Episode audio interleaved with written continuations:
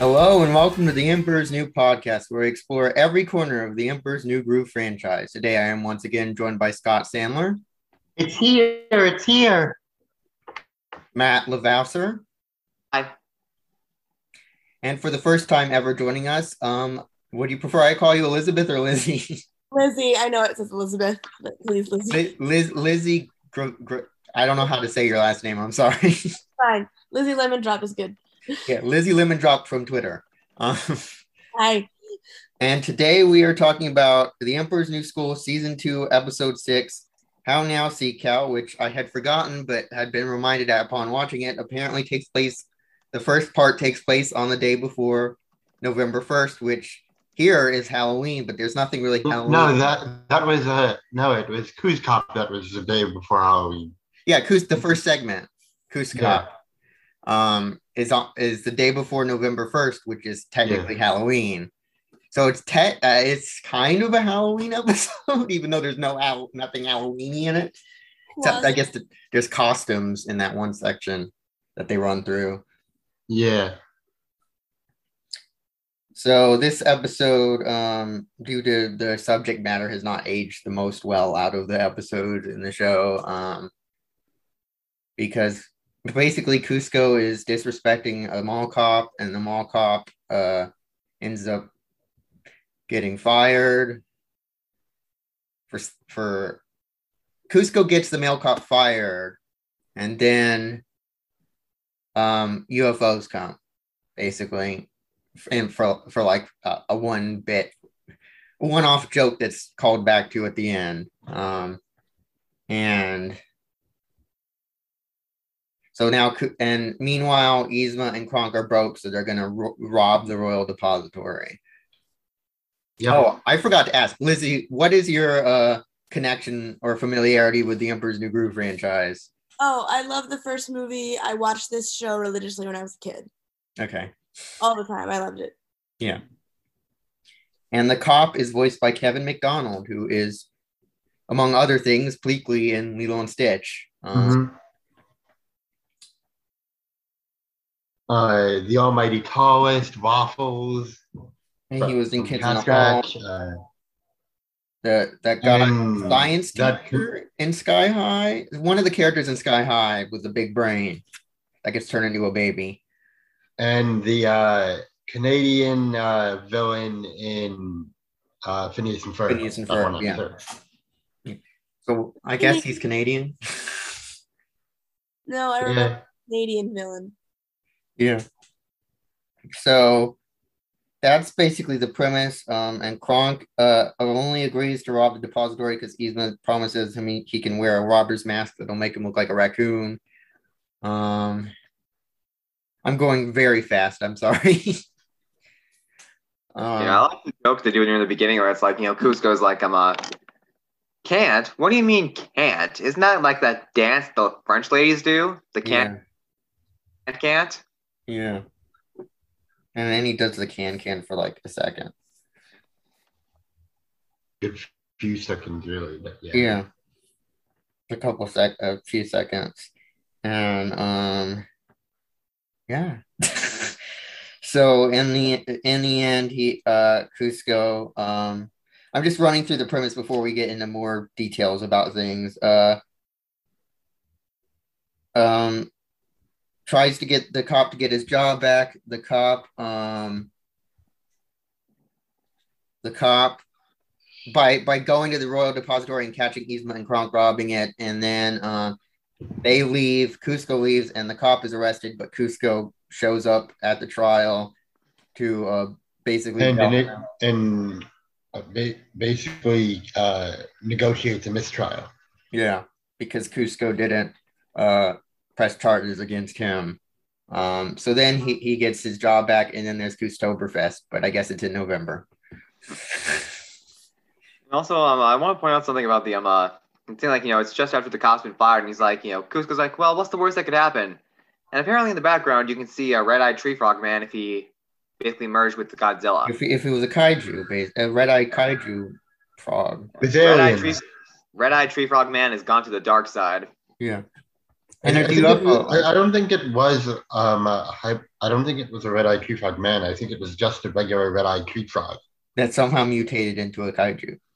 Yeah, Why do we That- need an explanation for because it, it it wasn't as agile as Kuzco was Yeah. as red-eyed tree frog man. Well, it's It was too didn't the big. Same Yeah, I mean, yeah, I just couldn't pass up the uh, reference. Yeah. Yeah. And um, that's this first segment, basically everything I just said.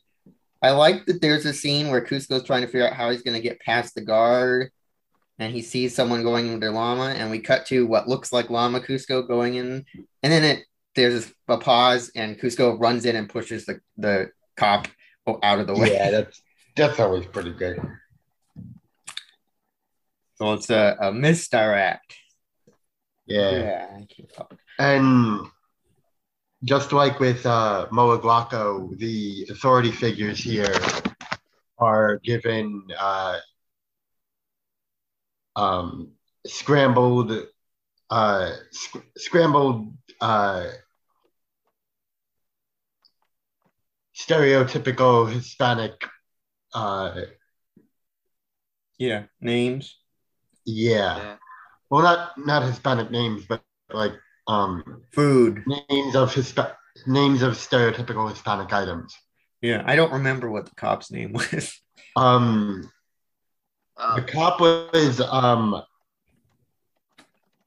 uh, Achimare, which I think was supposed to be um, some sort of um, mutation of mariachi. Yeah, which isn't aren't mar is it mariachi? Are mariachis Latin or are mariachis Spanish? I don't know.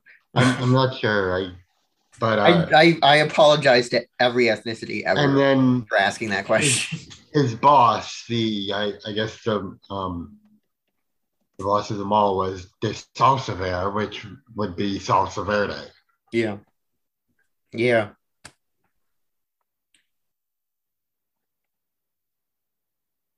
And there's an in, they have interesting mixes of ways they come up with names in the show. Like they'll have actual like Pacha is actually derived from an actual Inca god. Um, Cusco is an actual city.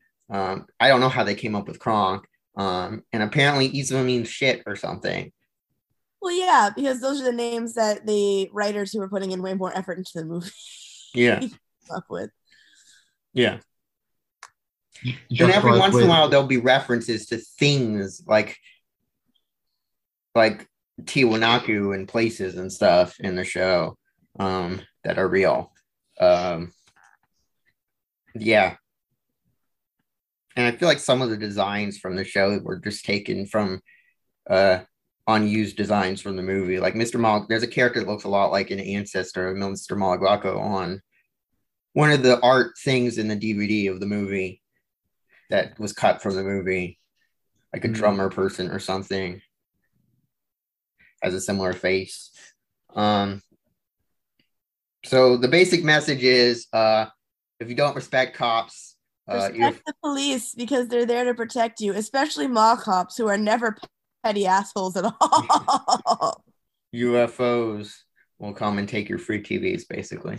yeah. Um, like I said, not the most well-aged episode in the series. It was the tooth. It was the early Mid, 2000s, man. yeah. It's 2007, I believe.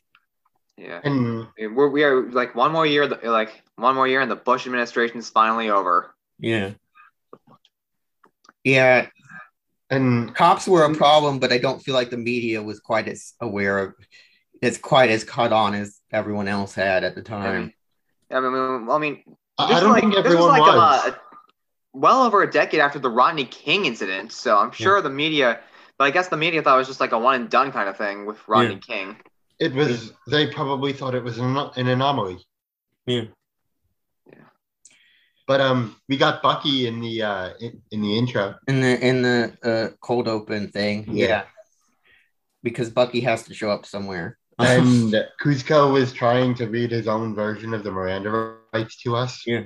yeah, I I just came up with a joke, but I have no setup, so I'm not gonna make it. Yeah, second. Uh, uh, I'm thinking like a, quite a few jokes. Like you know, I'm thinking about the uh, MST3K episode where they worked on the Mexican Santa Claus movie, and they it's like over footage of like the South American kids working for Santa. It's like you know, hey Mike, do you think she's been read her Carmen Miranda rights? Yeah. Or am I?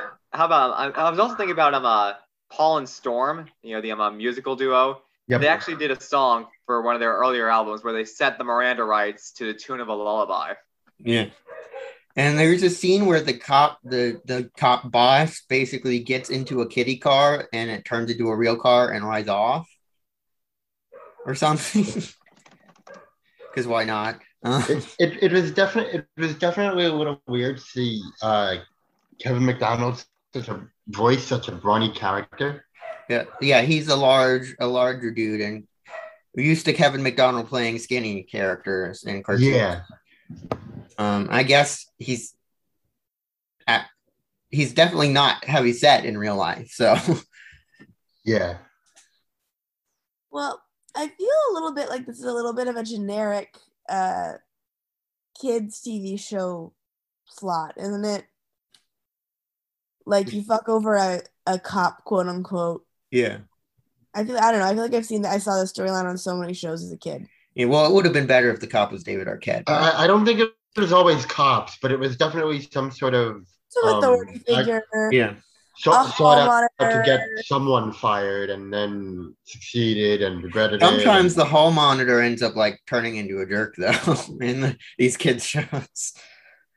Like the main guess like the main character is given the position of hall monitor and they abuse it or something. yeah, you see that too.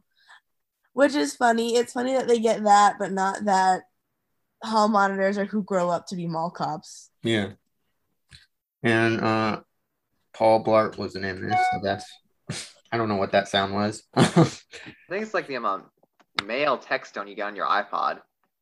oh, okay. I might have gotten something on my iPhone. I don't know, or if it was someone else's device. I don't know.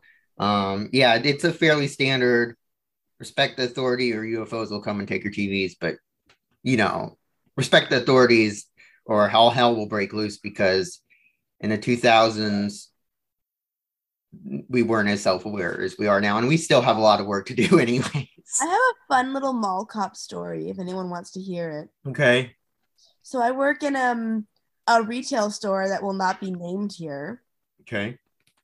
uh, with our own um internal asset protection, and we have this one person. We'll uh call him A, who works on, on the AP, and the only thing he wants more than anything else is to be this big ass hero cop all the time. He's always he's the one who makes the most effort to catch the shoplifters and everything, whatever. It doesn't matter much because when we catch them, all we do is either take the merchandise away or get them to pay for it. We Yeah. literally never call police, which Yeah. whatever, I don't care. But the other night, there were these two girls from another store who called us because their credit card, their purses, which contained their credit cards, their passports, their car keys, their vaccine cards, all that important shit, had been stolen from their job. And $1,400 worth of merchandise had been purchased at our Target within the last hour on their cards. And our AP absolutely refused to talk to them. He was like, I can't pull footage until tomorrow without permission from either my boss or the sheriff's department, so I can't do anything for them. I'm like, okay, well, you can at the very least get on the fucking phone instead of watching the dude shoplifting the pillows. Like, I, it, this, this is a real emergency, and you don't fucking care because it didn't. It's not our job. Yeah. Do they have phones? Sorry. Do they have phones? Do they have phones? Yeah. We yeah. Oh yeah.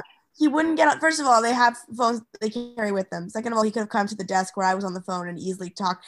Like at the very bare minimum, explained to them why he couldn't do anything to help them today, which was mm-hmm. bullshit. because when they found out what the problem was, they just got the sheriff down there, and he had Alex pull the footage. So it was like, and also we found a wit because the police were there asking questions to, to people. We found a witness and an employee who knew exactly what that guy purchased and remembered remembered their cards and what this guy looked. So like, you know, maybe if you do your job, but they don't care. They don't care about that because that would have been hard, and it's easier for him to stand there and stare at a shoplifter for twenty minutes instead. Yeah. Lazy bones. Mhm. Um, Um, with, so Oh, with with uh, Yzma and Kronk trying to uh, get money from the depository. uh, Kronk gets his hand on a drilling machine, yeah, uh, and he claims that they make their money by warranties and batteries. Yeah, it's a battery powered drilling machine. Yeah, and even even then, I don't know how they sell it off without. Um, It's a cartoon. yeah, they um. That I could imagine all the uh, untrained users and basically leveling the town, even like sinking the town a bit. Yeah, I mean, I guess it would be. I guess it would be terraforming the hills. yeah. Um, and then and Kronk asks like, which came first, the chicken or the sousaphone? Uh, so apparently they know about John Philip Sousa hundreds of years before he would have been born. Oh, that's one of my favorite little quirks about this show. yeah. Is I'm pretty sure this doesn't exist yet, you guys. Well, uh, uh, or like with the like with the TV, um, they have a different etymology for it. Like Sousa means something else in their Yeah. society. I just think the time is meaningless ultimately Yeah. in the Emperor's New Groove. Well, they Kind of TV is valuable. thingy viewers, so what the hell does does it Yeah. matter where Sousa comes from? They also have like normal TVs though in some episodes, so they're not really they don't really care. Well, there's also. Do you remember the um science fair episode yeah, where people were like making cell phones out of wood and shit? yeah, That's one of my favorite things. Is also whenever we do this, like, but it's made out of clay or wood, so it's fine. it's it's, it's like a Flintstones thing basically. With Flintstones, but with Incas basically, with the Inca Empire. With Um, less whites. Yeah, That's one of the other neat little things about this show, right? Is there, were, there weren't a lot of shows at the time, I think, where animated shows for kids at the time, which Disney Channel was doing decent with that. You know, they had the Proud Family and whatnot, yeah, but like the where the cast was all entirely not white. Yeah. Well, unfortunately, a, lot of the voice actors were, but yeah. That, but that, but like still, the on the on screen characters were entirely not white, yeah, including Yzma. She's purple. yeah, and, and she's actually voiced by a person of color as well. So That's so wild to me. Look, look just a, a side note about this show in general. I'm pretty sure Pacha wasn't in the first part of this episode, yeah, but like the fact that they have John Goodman and Eartha Kitt yeah, and um, oh my god, now I'm forgetting his name. Patrick Warburton. Patrick Warburton, thank you. Patrick Patrick Warburton will do anything from will do will do anything. back. They all come back to reprise their roles, but not David Spade. Yeah, And that's weird to me because David Spade feels like the bottom of the totem pole of those people to me. I just, I don't even think they bothered trying to get David Spade. To be honest, I think they were afraid that David Spade wouldn't do it, so they just got someone else. Why would you not at least try? Like, because he was doing a sitcom at the time. yeah, with Patrick Warburton. Well, yes. So, like, I don't understand why they yeah, thought. that's right. they Rules of engagement. Yeah, After already have after having been co-stars with Wendie Malick and when the movie was being made. And yeah, and just shoot me. Had had Wendie Malick and fun fact about Just Shoot Me. There's an episode of Just Shoot Me where both Kuzco's are in it, where J.P. Manoux and David Spade are both in one episode of Just Shoot Me, and they're like right across from each other, or right next to each other, or something in one scene. So that's that that's was fun to go back and find. Um, yeah, Eartha Kitt came back because Eartha Kitt just loves being Yzma. Um, they didn't get John Goodman back till the second season. Um, and and now not only does he have monsters at work, but he has an he has a new animated show for Tubi. yeah, I feel like John Goodman uh, uh, as a has really like gone to become a simultaneous an actor and a voice actor at this point. hmm Oh yeah, John Goodman. John Goodman is he's less of an overt comedian as Robin Williams, but I feel like he occupies a very similar space for people my age. Yeah. That John Goodman. makes sense because then you have not not only not only Sully, but he was in uh, We're Back a Dinosaur Story. Uh, he was in He's been Princess one- and the Frog. Yeah. In fact, a lot of he's been in a lot of animated movies and he's been in enough Disney movies specifically to have gotten the title of Disney legend. Because he was in in the Jungle Book 2, he became the new voice of Baloo. He was Pacha, he was Sully, he was Daddy La Bouff in The Princess and the Frog. I feel like he's been in a few other things owned by Disney. Um Yeah, touched- was no, I think that was a Universal. Who did uh Oh Brother Where Art Thou? He was in that, right? Was he in that? I thought that was that that was John Goodman. Yeah, I I because I'm trying to remember if Touchstone or Dimension or Miramax or someone did that who at the time would have been owned by Disney, or if it was like Universal or something. I don't remember.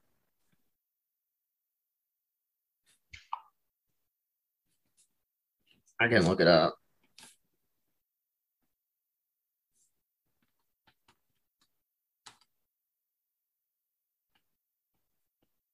Yeah.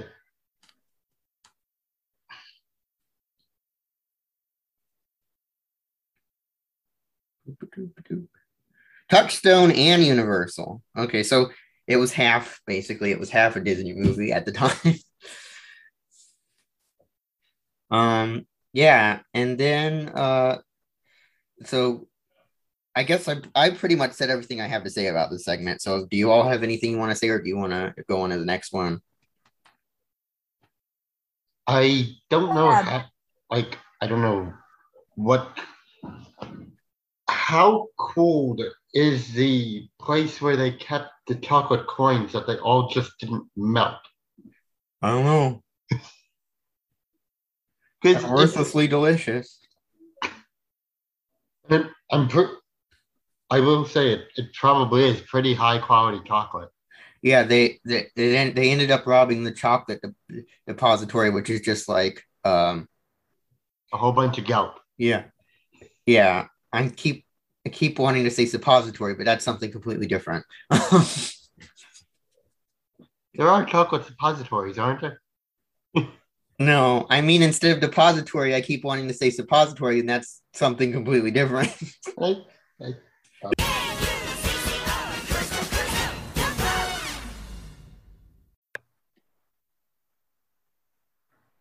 And we are back. so the next segment is called How Now Sea Cow, and uh, it's about a manatee, basically. A, a manatee adoption program, but they actually make you adopt the manatee. And Malina signs up for it and doesn't. Which know. is really freaking weird to throw on a minor. yeah, Yeah, back to the those classic Incan names like Nina. Malina. Nina. Ve- Definitely not a normal name that you would find in high school now. Very old. and- Um, yeah, she signs up for a, a manatee adoption program, which you know in real life, when you sign up for a manatee adoption program, they like have a tracker on a manatee and will send you information about it. They won't actually send you a live manatee, but in this, that's what Basically they like naming a star. Yeah, I, I actually for my birthday, I, I I got a shark. My parents adopted me a shark, a hammerhead shark. So it's that kind of thing, but apparently they send you the actual animal in this version. Um, I- That's a dolphin. yeah. So I mean, the only reason we get the, you know, this manatee thing is because you know Cusco's trying to find an after-school like extracurricular club, you know, Yeah. like you know science club or um, Now, now, why would they just drop off the manatee and, instead of like they gave her no supplies, yeah. like nothing to actually properly care for the manatee. Because it makes the conflict easier. Because it's funny. Plus, um, can we just appreciate that one of the uh, clubs Cusco comes across is the Club Club? yeah. Cavo it has, Club, club. which is a club um about you know clubs like the thing the things you hit people with. Basically, I mean, I wouldn't condone it, but the things that in cartoons people hit people with that aren't hammers, the other thing, and like cavemen have and stuff in stereotypical caveman stuff. It's basically like a pre uh, a ancient baseball bat, basically, but bigger. That kind of club. And then there was a science club that uh, it's Uchapal, which I think is a mix up of actual words that they mixed out of order to make it sound like a name. Um, who I believe is, I believe, as Tony Goldmark pointed out, is uh, Candy Milo voices the, the science teacher. Um, yep, yep, definitely some Jenny Wakeman in there. No, Norm, Norm, Norma, Nor, I don't remember Nora. Wait. Nora Wakeman, yeah, Nora Wakeman, yeah. That's her name. Um, and um, uh, who voices the um uh, manatee? Like you know, the person at the manatee reserve. I don't know, but in my notes, uh, I basically compared it to like an ASPCA commercial. Uh. Oh, yeah, that, yeah, and, and that lady was really trying to, um, really, really trying to get rid of Sally. Yeah. I mean, unload, she, unload her she, on someone else. Yeah, she freaking gaslights Malina in uh, keeping Doyle. Just, yeah. So, so she is. So the AC. So I think Micah, the ASPCA commercial is very apt because you know, you know, just like uh, the ASPCA, like, those commercials are pretty much gaslighting in its purest form. You know, super sappy emotional music, emotional manipulation, dogs, like the big puppy dog eyes and everything. Yeah, and sometimes one of them has. Yeah, I hate those commercials. They make me so sad, and it makes me angry. yeah, like if you I don't said, donate all of your money to this animal shelter, you are a bad person. Yeah. Like I said, gaslighting. Yeah. Those arms in the and arms so, of an angel commercial. It's yeah. just like sob now yeah. for three minutes. In, fa- in fact, I'm I'm honestly surprised it didn't do it like a you know a Animaniac style change the music just enough to avoid getting sued thing when uh, the the keeper was going on that monologue about little Sally. I was yeah. honestly expecting him to do a full blown uh, giant middle finger aimed at the ASPCA for doing those commercials. Yeah. Um. So the, the manatee's name is Doyle, and I believe the manatee is most likely voiced by either Frank Welker or D. Bradley Baker because those are the two people you get to do animals. It might be D. Bradley Baker. I'm not sure. It's one of those two. and um, the manatee is a basically a giant burden because it's this baby that weighs like a whole bunch and needs like to be in water and be fed and basically like having a child that needs to constantly that needs to constantly be in and out of the water. mm-hmm. The responsibility that eats way more mm. than a child yeah. would eat. Um, and yeah. Kuzco ends up hanging out with Doyle, and yeah, Malina's basically. And they become like, he's uh, a bad influence. together. Yeah. Yeah. And Malina at first, like, you know, she's like, I can take care of this. And now she even lampshades that she's going to look after him with a montage. Yeah. Yeah. But then Kuzco realizes that it's not it's not about him, so he fast forwards to when it is. Yeah. And then the rest of the episode isn't really about him either. So um, then um Malina basically is couple th- couples therapy with a manatee. yeah, yeah. Don't I, worry, Malina. Someone, I wish yeah, don't worry, Malina. I've got I have a junior woodchuck uh, badge in Wood chip, a chip, junior chipmunk. Woodchuck's his ducktails. oh, junior chipmunk badge in animal diplomacy. I got my Disney Channel shows mixed up there. Yeah. well, they both are. They both have himbos as like council uh, troops, basically, right? Mm-hmm. Oh, because the OG himbo. Yeah, because uh, Launchpad McQuack is, is kind of Kronk like in a way. Yeah, considering he weeds the junior woodchuck. Yeah, and he has a chin. Yeah, he's also Beck, ben- and I think Beck Bennett kind of has a similar Patrick Warburton style to his voice for Launchpad.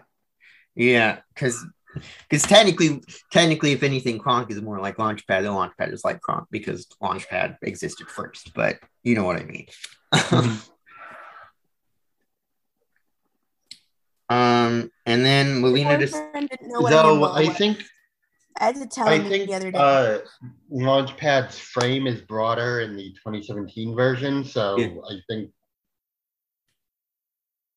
Yeah, it's more cartoony.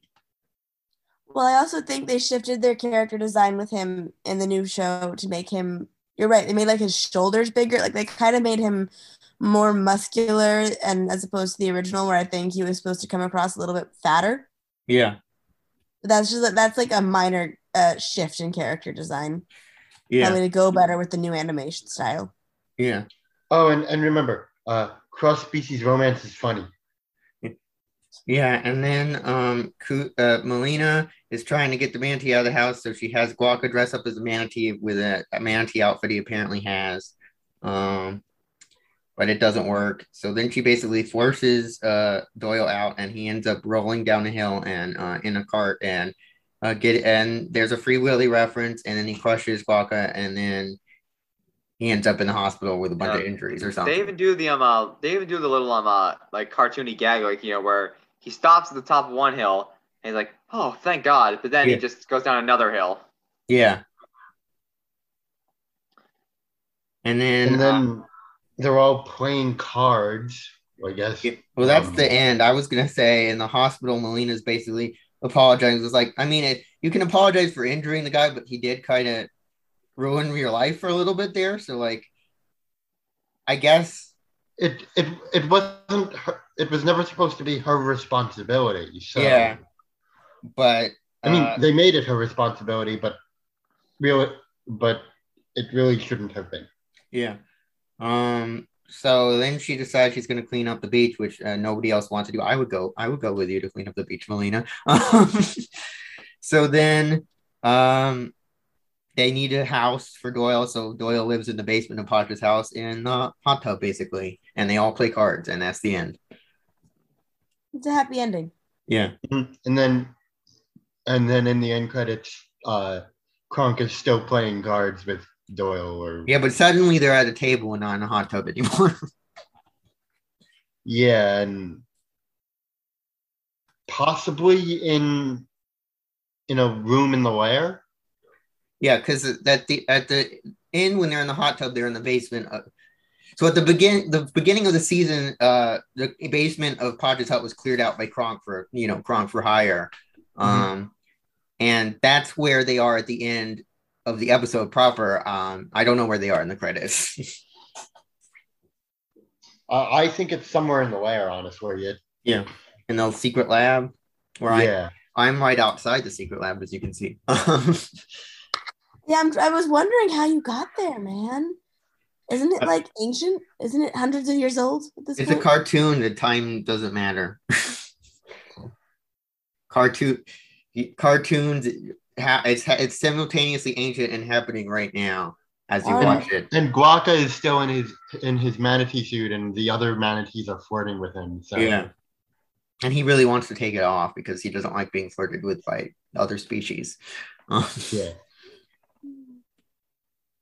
So that's basically the, the the second segment. Um, thoughts, basically. Uh, It's this is a slightly more out there plot than the first one, Yeah. to be certain. Yeah. Man, they they remembered that there's school going on, so and that lasted for five minutes because the uh, instead of it just being the Manatee Awareness Club, it diverts into off school. It's an off the Save the Man- Manatee program it's an off school program. It's not part of the.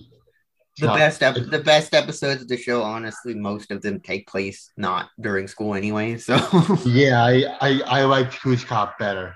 yeah i just like Well, i just like manatees to be honest I do think like after se- uh, after season one, the writers figured out pretty quickly that there was only so many stories they were gonna tell that actually centered on the school. yeah It got boring too a little too quick. yeah There, there was um, a, a, a pun I was going to make. Um, I, I think I had decided for it to be my intro, but I didn't end up using it. Um, th- this set is Cops Against Humanity, yeah Uh, Cards Against Humanity. well that's what they're playing at the end cards cards against humanity. manatee right because they're in the hot tub playing cards with the manatee. It's ahead of its time. I don't know when Cards Against Humanity first um, came out, but Yeah, honestly, I didn't, I didn't, I didn't think the episode was all that good. yeah, I just didn't think it was that good. I just, it's I not. it- It's not the. It's It's not not the best. One of the, the more memorable ones. Yeah, I mostly just remember it because it has a manatee in it. yeah, I mean, yeah, I think- 2011. I, I think in Yep. both cases, like, yeah, you know, so this kinda, was, would have predated Cards Against Humanity, but they have Cards Against a Manatee. I think I think what turned me off the most with this episode is that I'm a, you know, Kuzco's actions in like both Kuz-Cop and How Now Sea Cow, like you know, I don't know, it just kind of felt like they, you know, he had been flanderized a bit. Yeah, Yeah. Did they in, in between season one and season two? Did they kind of pronounce Kuzco's selfishness a bit more? um, it, it really varies between the episodes. He's always selfish. That's the one consistent. And to be honest, it's actually a thing that kind of, even as a kid, started to get to me after a while. Is the fact that Kuzco wouldn't wouldn't retain most of the lessons he learned from one Yeah. episode to the next. He would often go back to the default, and I remember being really frustrated with that in the uh, series finale. Yeah,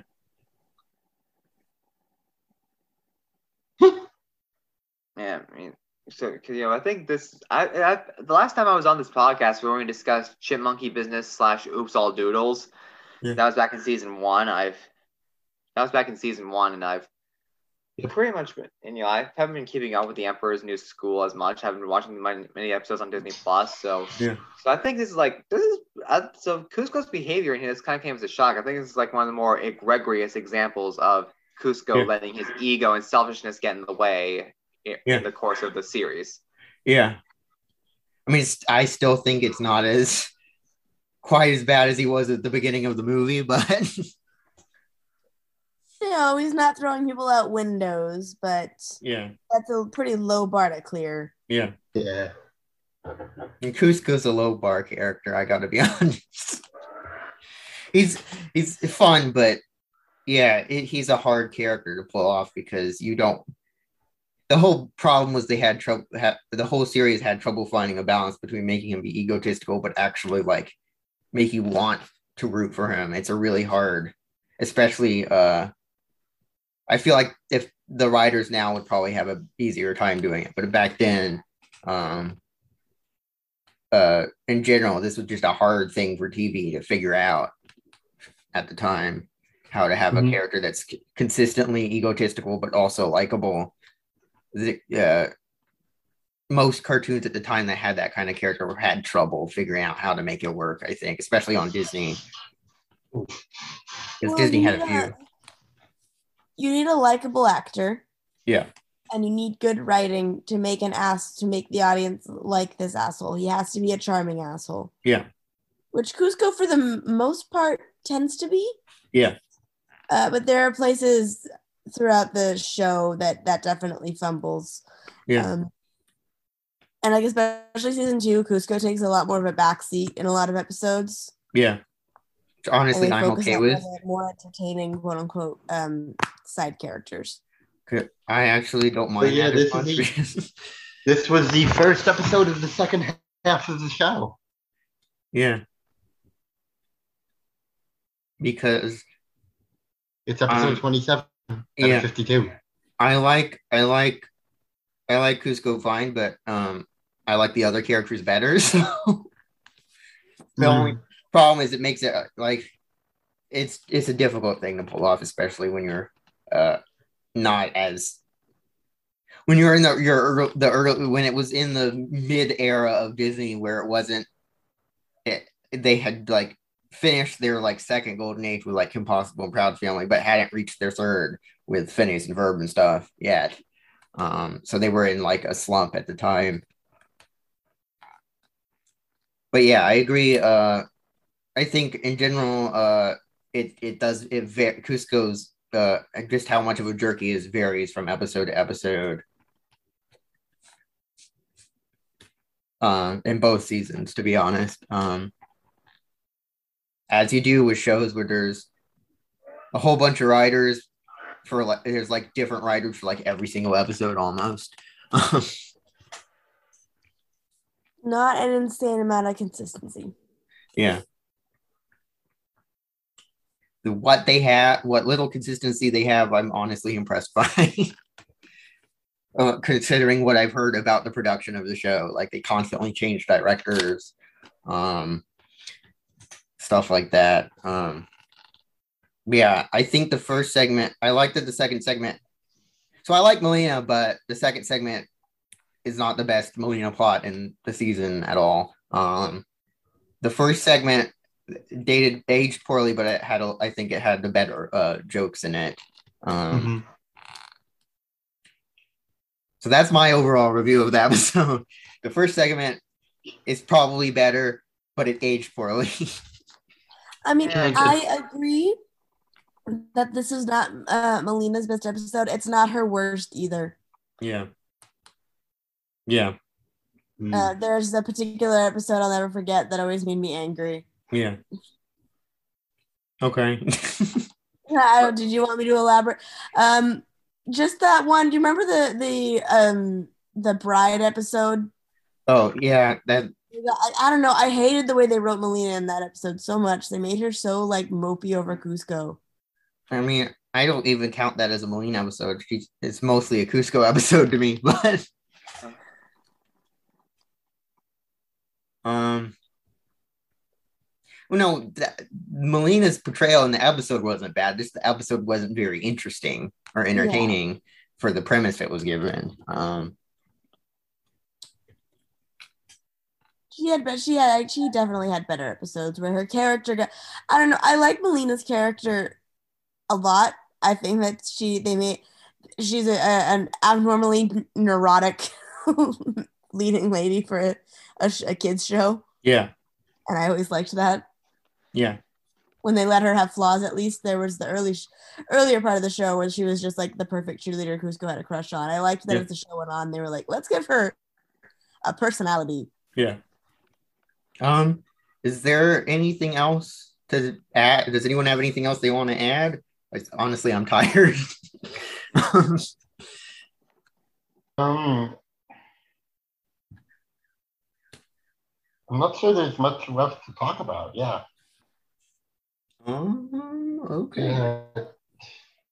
I'm planning to edit and upload this episode sometime later today. Um, y'all ready to plug stuff? Yep. Sure. Um, you can find me at Lizzy LemonDrop on Twitter and TikTok. It's 90% nonsense, but sometimes I actually do my job and talk about movies. Um, and then you can also follow my other regular podcast called The Gals of Geekdom, which you can find at basically anywhere you can listen to a podcast. You just type that in. We're really easy to find. Uh, our most recent episode was really funny because I had my friend James on there who doesn't internet at all. So he was very confused for 90 straight minutes about everything we were talking about. It was very funny. Um, yeah. You can- I'm I'm on Twitter at the Nick Fan Club. My my Instagram is Scott 94 I'm a contributor at What's on Paramount Plus, which is on Twitter at P Plus News. Their website is paramountplusnews.blogspot.com. I'm a writer at Cartoon Crave. I've made uh, about a dozen, 15 episodes, uh, appearances on this podcast that, and I've I've made it. Um, Oh, that means we have to give you your guest choice, right? I don't know what's you get. yeah, to- that's gonna be kind of. I'm, un unless you wanted to veer off of. yeah. No, I'm I'm I'm being silly. Oh, I know. Um, I've made about half a dozen appearances on podcasts without a cool acronym, which both Matt and Micah have also been on, and I, I also have, have an appearance coming up for that. I've got um, three upcoming. I'm I'm part of three of the um, Halloween festivity episodes coming up for uh, Realm of Immersion. One of which uh, Lizzy and I are also on. Yep, and I've I've also most recently made the, uh, I've also participated in the inappropriate movie database a game show which is on YouTube and um, hosted by Nick Martucci. And I won my first game, which was really, really great, and did worse on the second game, but rebounded well on the third game, which was a TV edition, where you guess um, a movie or TV show, depending um,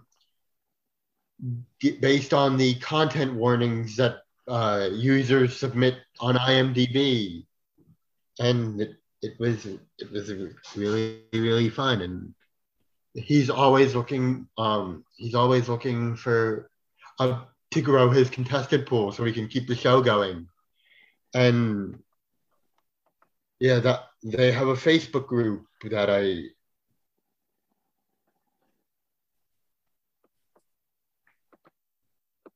And um, you can you can hear yeah, an, an appropriate movie database is a game. That's the name of the uh, the Facebook group, and you can find it there. Um, you can find yep, uh, you can find me on uh you can find me on various episodes of Channel KRT, the Emperor's New Podcast, of course, and the Podcast Without Cool Acronym. In fact, uh, I was just recently on there to talk about the scariest story ever, a Mickey Mouse Halloween Spooktacular. And I don't know, I don't know what I'm gonna do next for podcasts. I don't know what I'm gonna do next, but sure, so I'm sure, I'm sure this won't be the last time you'll get to hear me on a podcast again. And if you want, if you want to see my face, I'm do have a brief cameo in uh, Chandler DeRoche's uh, Star Trek: The Experience video. I'm the one doing the Soren safety spiel. Ugh. And you can find me at Micah Hirsch on Twitter. I also make animated cartoons on YouTube through the channel Fireblast Studios. If you like my work and want to support me, you can pledge to the Fireblast Studios Patreon for early access to videos, behind the scenes footage, and more. And be sure to come back this Sunday for our surprise Halloween episode. What's his name?